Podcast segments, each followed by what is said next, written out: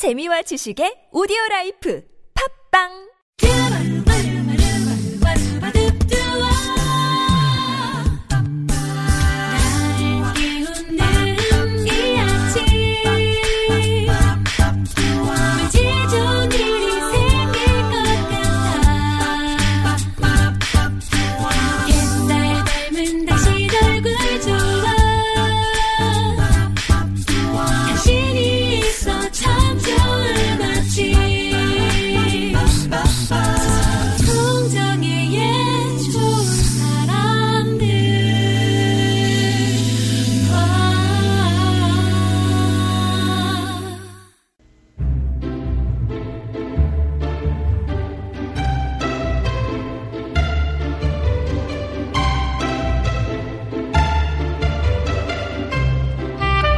이백의 씨 행로란에 이런 대목이 있습니다. 바람 타고 파도 넘을 때가 반드시 있으려니 높은 돛 곧게 달고 너른 바다를 건너리라. 바람이 불고 파도가 칠 때 여러분의 돛이 되어드리는 시간이죠. 이호선의 통하는 아침. 숭실사이버대학교 기독교 상담복지학과 이호선 교수님 모셨습니다. 안녕하세요. 안녕하세요. 반갑습니다. 바다가 보이지 이호선입니다. 이게 뭐냐면 네.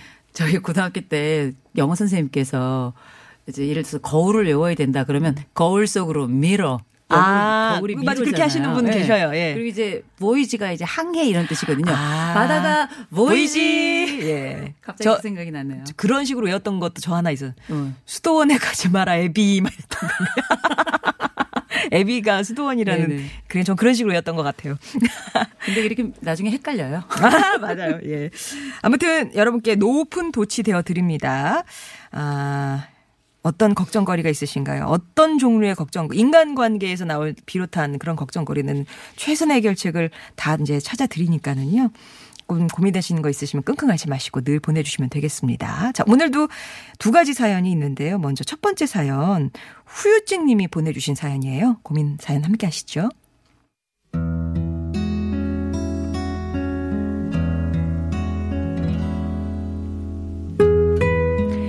안녕하세요. 엄마 고민으로 이렇게 사연 보냅니다. 저희 엄마는 4년 전에 뇌출혈 수술을 받으셨어요.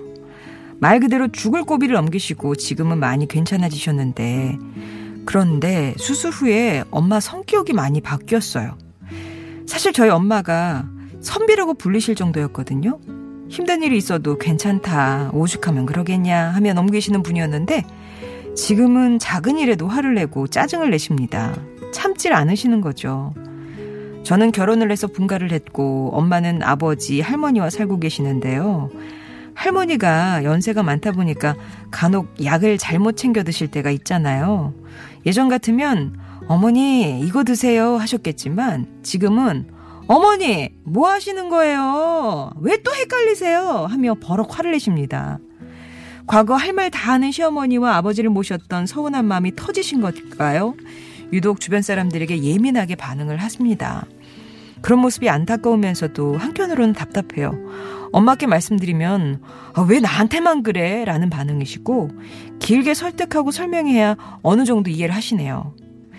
지금은 조금 나아진 건데 몇 년 전 아버지께서는 이혼하고 싶다는 얘기도 하셨어요. 큰 고비를 넘긴 수술 후 성격이 달라진 엄마. 어떤 식으로 엄마 마음을 알아봐야 할까요? 함께 사는 게 아니라서 더 고민이 됩니다. 상담 부탁드려요. 라면서. 큰 수술 후에 특히 이제 뇌출혈 수술이라고 하셨는데 성격이 많이 달라지신 엄마 때문에 고민이 있다라는 후유증님의 사연이었습니다.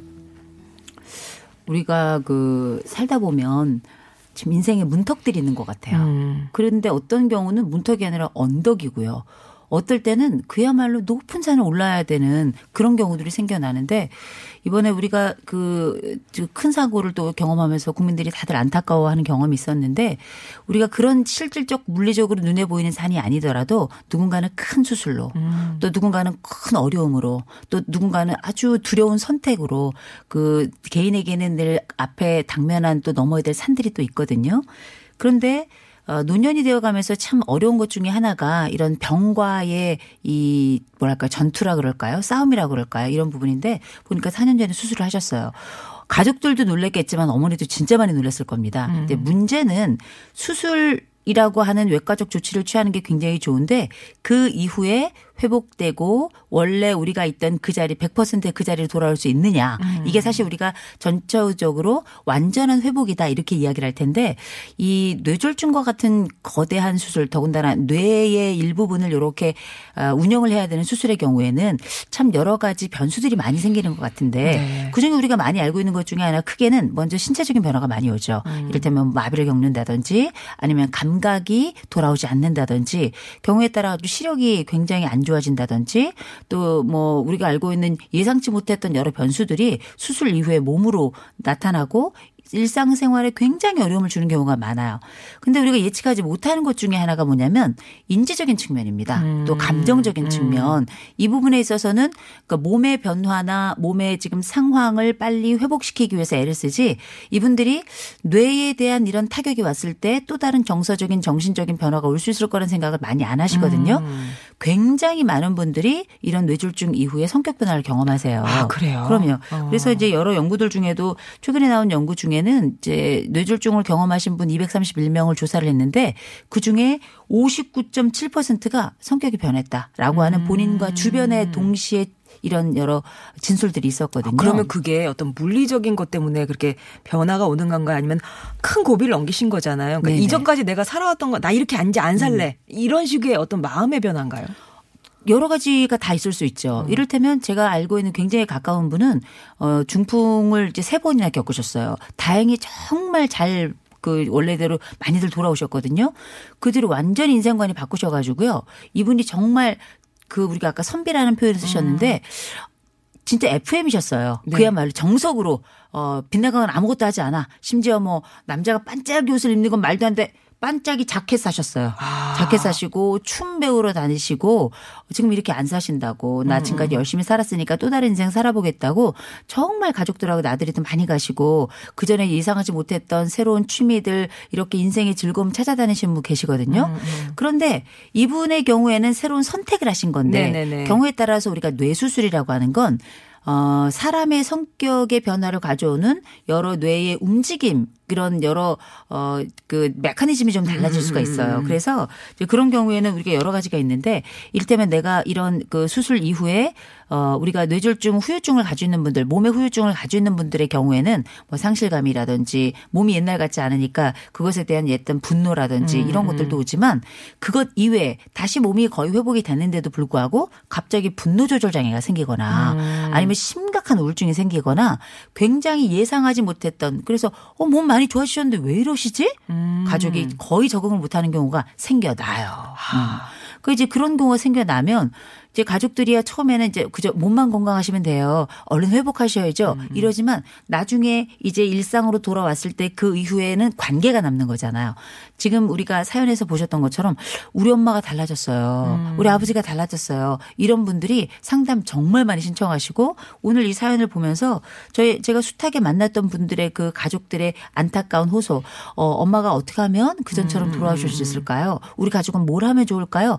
저 많이 들었던 이야기들을 오늘 또 한 번 듣는 것 같아서 그러니까 마음이 짠하기도 하고 네. 이 사연을 보내실 때까지는 아마 우리 가족들도 그렇고 수술하신 어머니들도 서로 적응하느라고 굉장히 어려우셨을 거예요. 힘드셨을 거예요. 예. 그러면 어떻게 해야 되냐? 어떻게 해야 되느냐? 어 떻게 해야 되냐? 근데 제가 지금 보니까 상황이 그렇게 아 우리 어머니가 뇌졸중이라고 하는 또 수술을 통해서 회복을 거치셨던 엄청난 그 인생의 어려움 언덕 그 언덕을 겪은 분 치고는 집에 돌아와서 해야 될 일이 너무 많으신 것 같아요. 첫 번째로는 어 위로 이제 부모님 계시고요. 예, 예. 아주 노쇠하시고 그러니까 나이가 많으신 부모님도 게- 생존해 계시고 어 남편도 이렇게 어, 물론 이제 최선을 다하겠지만 아내를 어, 충분히 잘 모르는 것 같아요. 그러니까 아내에 대해서 이혼하고 싶은 마음을 가지기도 음, 한 아내 남편이 있고 그러니까 이 어머니 입장에서는 나를 그래도 좀 이해해 줄 수 있는 건 사연을 주신 이런 딸? 제가 볼때 따님 네. 같은데 따님이건 아드님이건 내 마음을 이해해 주고 나의 상황을 좀 잘 알아주는 가까운 사람은 조금 떨어져 있고 음. 내가 해야 될 의무의 영역은 집안에 여전히 남아 있는 것 같아요. 이 음. 부분은 일단은 사람이 뇌졸중으로 아무리 회복이 된다 하더라도 100%는 없거든요. 그러면 아무래도 나의 몸의 적응과 불편한 음. 부분이 남아있는 상태에서 특별한 일을 뭘 하지 않는다 하더라도 나 음. 혼자의 적응만으로도 어려워요. 거기다가 집안 식구들하고 함께 있다 보면 움직이지 않을 수가 없거든요. 더군다나 여성들, 네네네. 엄마들은. 그런 상황이죠. 그런 상태에서 이런 정서적인 변화나 또 엄마가 가지고 있을 개인적 두려움을 읽어주거나 이해해줄 수 있는 사람이 제가 볼 때는 없는 것 같아요. 음. 그럼 어떻게 될 것인가? 어, 일단은 제일 먼저 좀 권하고 싶은 건 엄마의 성격이 단순히 엄마가 가지고 있는 환경만의 문제가 아니다라고 만약에 판단을 하신다면 인지 기능 검사를 한번 해보셨으면 좋겠어요. 인지 기능 네. 검사요. 의외로 뇌졸중을 겪었던 분들 중에는 깜빡깜빡 하시는 분들 굉장히 많고요. 네. 특별히 뇌졸중 이후에 요 치매와의 연관성에 대해서 이야기하는 학자들도 굉장히 많거든요. 아. 그래서 혹시 어머니가 가지고 있는 여러 특징들 중에 인지적인 변화가 나타나진 않고 있는가. 그래서 우리가 우리가 노년기에 뇌졸중을 거치신 분들 중에 치매로 가게 된 안타까운 경우 중에는 성격 변화가 굉장히 중요한 하나의 증상이거든요. 음. 그래서 혹시 몰라서 일단은 먼저 병원에 가셔서 엄마 건강검진의 일환이에요 말씀드린 다음에 인지기능 검사를 먼저 한번 받아보시고요. 음. 네. 그다음에 두 번째로는 인지기능 검사를 했는데 아무렇지도 않다. 너무 가 너무 감사한, 음. 감사한 거죠. 거죠. 그러나 그럼에도 불구하고 어머니의 지금 성격적인 변화는 나타나고 있는 거잖아요. 그러면 엄마의 짐을 좀 덜어드려야 돼요. 예. 그러니까 엄마도 엄마 약 챙겨 먹기도 힘든데 위에 계신 또 부모님, 또 나이가 많으신 연로하신 부모님의 약까지 또 챙겨야 되는 역할을 거기 집에서 계속 하고 있는 거예요. 엄마는 환자예요. 완치되지 않은 아직 환자고 4년 됐다고 하지만 재발의 가능성은 언제든지 있는 연령대거든요. 그래서 엄마가 조금 쉼을 가질 수 있는 그런 환경을 좀 만드는 것. 그러면 엄마의 스트레스 조금 줄어들거든요. 네네. 그래야지 되고 또 하나는 지금 뭐 위로 더 연세가 많으신 부모님들도 계시고 또 그부 또 수술을 하신 엄마보다 나이가 많으신 아버지 남편도 계시겠지만 나머지 가족들이 이 치매를 앓고 있는 이 환자와 어떻게 지내야 되는지 뇌- 뇌졸중에 대한 교육과 뇌졸중 그 환자를 둔 가족들을 위한 교육들이 대형 병원에서는 다 있어요. 아. 언제든지 있습니다. 예. 그래서 그 시기가 언제인지 홈페이지로 이렇게 들어가시기만 해도 아 함께 살아가는 가족들이 이 환자를 어떻게 대하고 음. 어떻게 생활하고 어떻게 도움을 서로 주고받을 수 있는지에 대한 굉장히 자세한 강의가 있습니다. 그 강의를 가족들이 직접 가서 좀 들으셔야 돼요. 아, 배우셔야 돼요. 그럼요. 그래야 아, 내 아내가 이런 뇌의 변화도 성격 에 영향을 미칠 수 있구나. 내 아내가 지금 하고 있는 일은 우리가 생각했던 것처럼 이제 퇴원했으니까 괜찮지 이게 아니라 아, 힘든 일일 수 있겠구나. 과거와 다르게. 그런 것들을 인지하는 여러 가지 중요한 과정 중에 하나가 교육이거든요. 들어야 알고 봐야 이해하는 거예요. 근데 눈으로 보고 뭐 처음에는 뭐 병원에서 퇴원했으니까 어쩔 줄 모르겠지만 우리의 일상이라는 건 늘 버겁습니다. 그런 상황에서 환자에 대한 이해력이 떨어지면 환자는 환자대로 힘들고 가족은 가족대로 이해가 안 되는 거거든요. 그래서 인지 기능 검사 한번 해보시는 것. 그다음에 두 번째로는 온 가족들이 관련해서 뭐 이렇게 교육을 신청해서 하셔서 혹은 기업 그 교육이 있는 날 가서 무료로 참여하실 수 있으니까 가- 보시는 것. 또 한 가지는 뭐냐면 어, 이게 지금 보니까 따님이 정서적으로는 제일 엄마랑 이해도가 네, 높은 것 같아요. 예, 예. 엄마한테 자주 물어보셔야 돼요. 어. 어, 엄마 어때? 어. 아 엄마 잘했다. 엄마 훌륭하네. 네. 어, 그러니까 엄마는 나무람을 받거나 어떤 잘못에 대해서 지적을 받아야 되는 사람이 아니라 지금 보호가 필요하신 분이거든요. 아. 그러니까 우리가 뇌졸중이 흔하다 그러고 그건 남 얘기라 생각해서 그런 거지 막상 뇌졸중 분들의 일상의 그 어려움은 겪는 분들밖에 모르거든요. 아. 우리가 엄마를 너무 정상적으로 다 회복됐다고 믿는 것은 아닌가? 예. 그때 필요한 정서적 지지가 아직도 필요하다는 것, 일상의 어떤 일 양에 대한 조절 조금 이런 게 들어간다면 음. 어머니가 조금 수월해지셔야 가족들과의 정서적 관계도 그렇고 네. 정서적 관계에 대한 어려움이 또 많이 생겨난다. 인지 검사 한번 해보시고 옆에 끊임없이 지지자가 있고 또 끊임없이 엄마와 함께 해주는 딸이 있다는 걸 이렇게 각인시켜 드리는 거.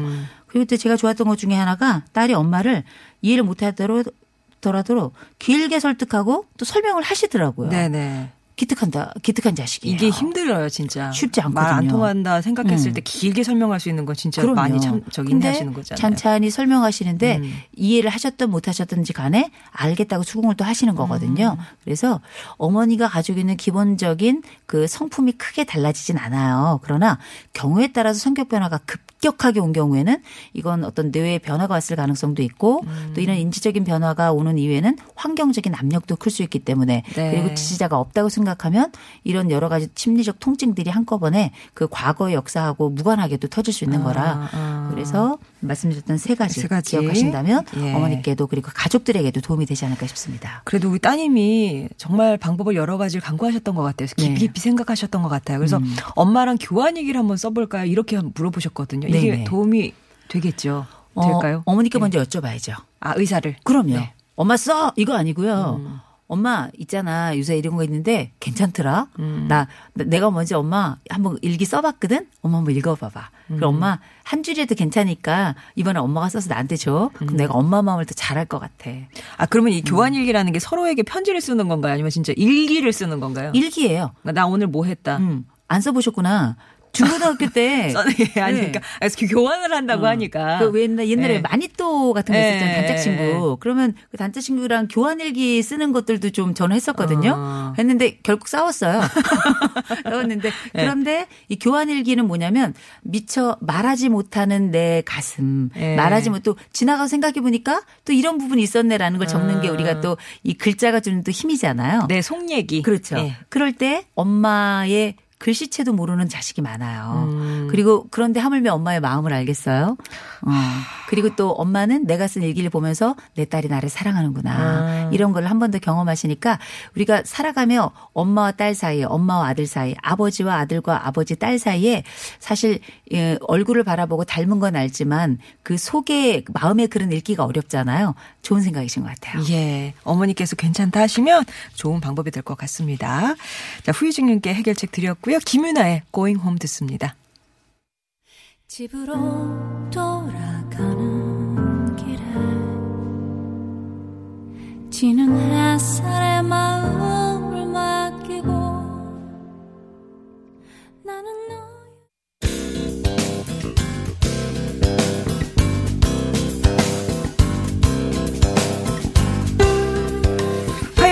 해결하지 못하는 크고 작은 고민들 머리 맞대고 함께 고민해보고 있습니다. 이호선의 통하는 아침 두 번째 사연인데요. 어처구니님이라고 저희 이름을 붙여드렸어요. 어떤 사연인지 만나보시죠.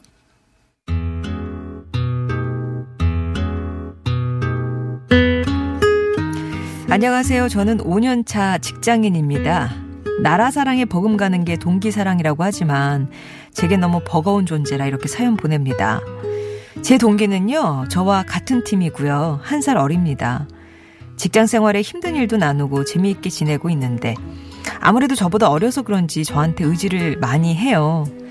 사실 이 동생이 좀 덜렁거리는 성격이라 어떤 일을 하면 꼭 누군가에게 마지막에 물어보는데 예를 들어서 언니 나 이거 서류형식 이렇게 했는데 맞아? 언니 수량 체크만 해줘. 언니 지난번에 어떤 식으로 했어? 하면서요. 그럴 때면 좋은 마음으로 선뜻 도와줬습니다. 물론 제 일을 못할 때도 있고 좀 피곤하기도 했지만은요. 그래도 최대한 제가 한 서류도 보여주고 할 수 있는 한 확인도 해주었는데 부작용이 생긴 걸까요? 며칠 전에 동기가 큰 실수를 했습니다. 중요한 물량을 체크해야 하는 일이었는데 틀린 거예요.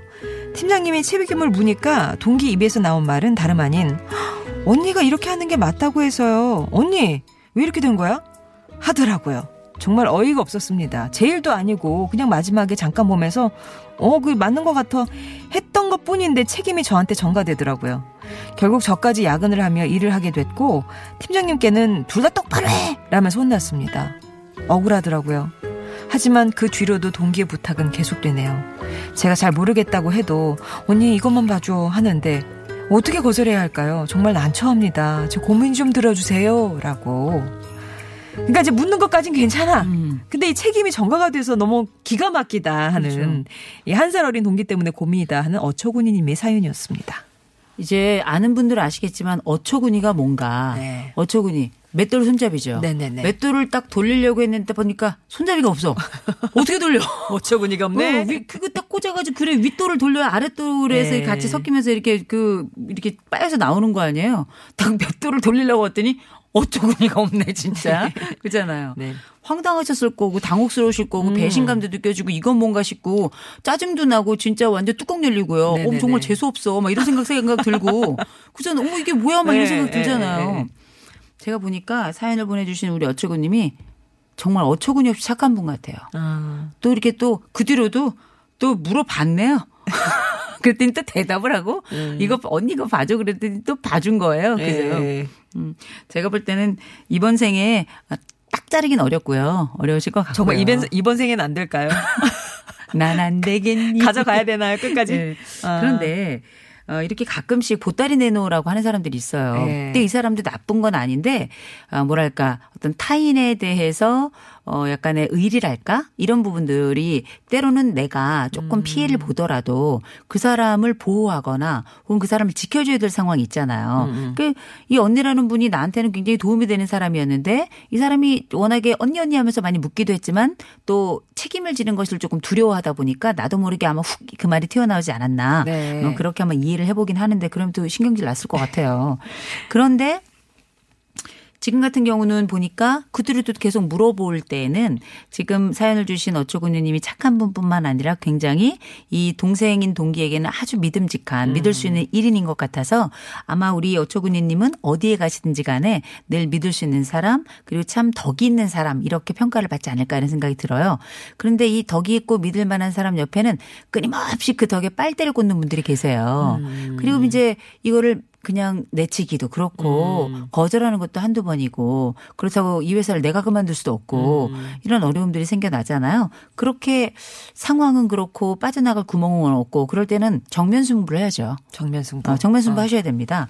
그래서 어, 일단은 책임 전가를 했잖아요. 네. 책임 전가를 했는데 저는 사실 이 책임 전가 언니 왜 그랬어 이 얘기까지 한 거예요. 제가 완전히 훅 갔잖아요. 제가 어머 이게 뭐지 막 이렇게 사과는 했나 모르겠어요. 근데 지금 보니까 시간이 좀 지난 얘기 같아요. 어, 다시 꺼내기가 조금. 어, 꺼내. 어, 어, 참, 어, 예. 오히려 그때 약간 화를 내고, 너 그때 내가 도와준 건데, 그때 그 과장님 앞에서, 음. 언니 왜 그랬어? 근데 나 정말 실망했다. 그때 한번 딱 짚고 넘어갔어야 되는데, 우리가 놓쳤어, 또 놓쳤어, 타이밍을. 그럼 또 주변 머리 어처구니면 없는 게 아니라 주변 머리도 없어. 그죠?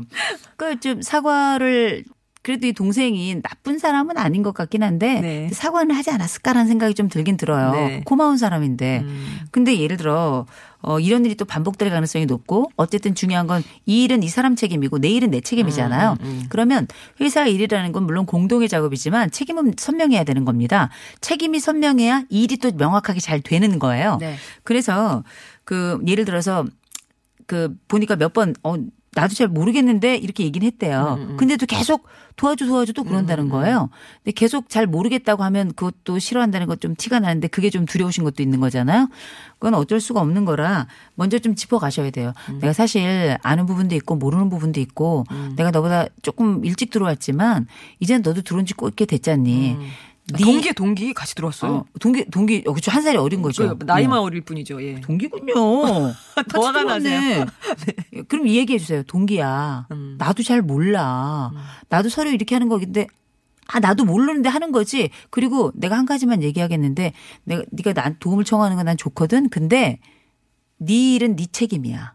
이 얘기는 꼭 하셔야 돼요. 도와줄 네네 때마다 책임이야. 네 일은 네 책임이야. 이 일을 최종 책임자 넌 거 알지? 음. 이 얘기는 조금 하셔야 돼요. 아, 이게 왜냐면 결국은 이 사람은 도움은 받고 책임은 떠넘기는 사람이잖아요. 네네. 그거는 좋지 않은 습관이에요. 음. 이건 친, 그 동기를 위해서도 그렇고 앞으로 혹시 생겨날 수 있는 지난- 지난번 같은 일을 대비해서도 그렇고 이건 얘기를 해 주셔야 돼요. 이 일에 대한 최종 책임 책임 네가 지는 거 알지? 네가 어, 최종 책임자인 거 알지? 확실하게. 이 얘기를 일을 도와줄 때마다 치사하고 더럽지만 해야 돼요. 내 봐주는데 최종 책임자가 넌, 너지? 넌 어, 거 알지? 최종 책임자는 넌 거야, 알지? 그럼 아마 이 친구도 기억할 겁니다. 그 전에 그 사태를. 어, 기억할 거예요.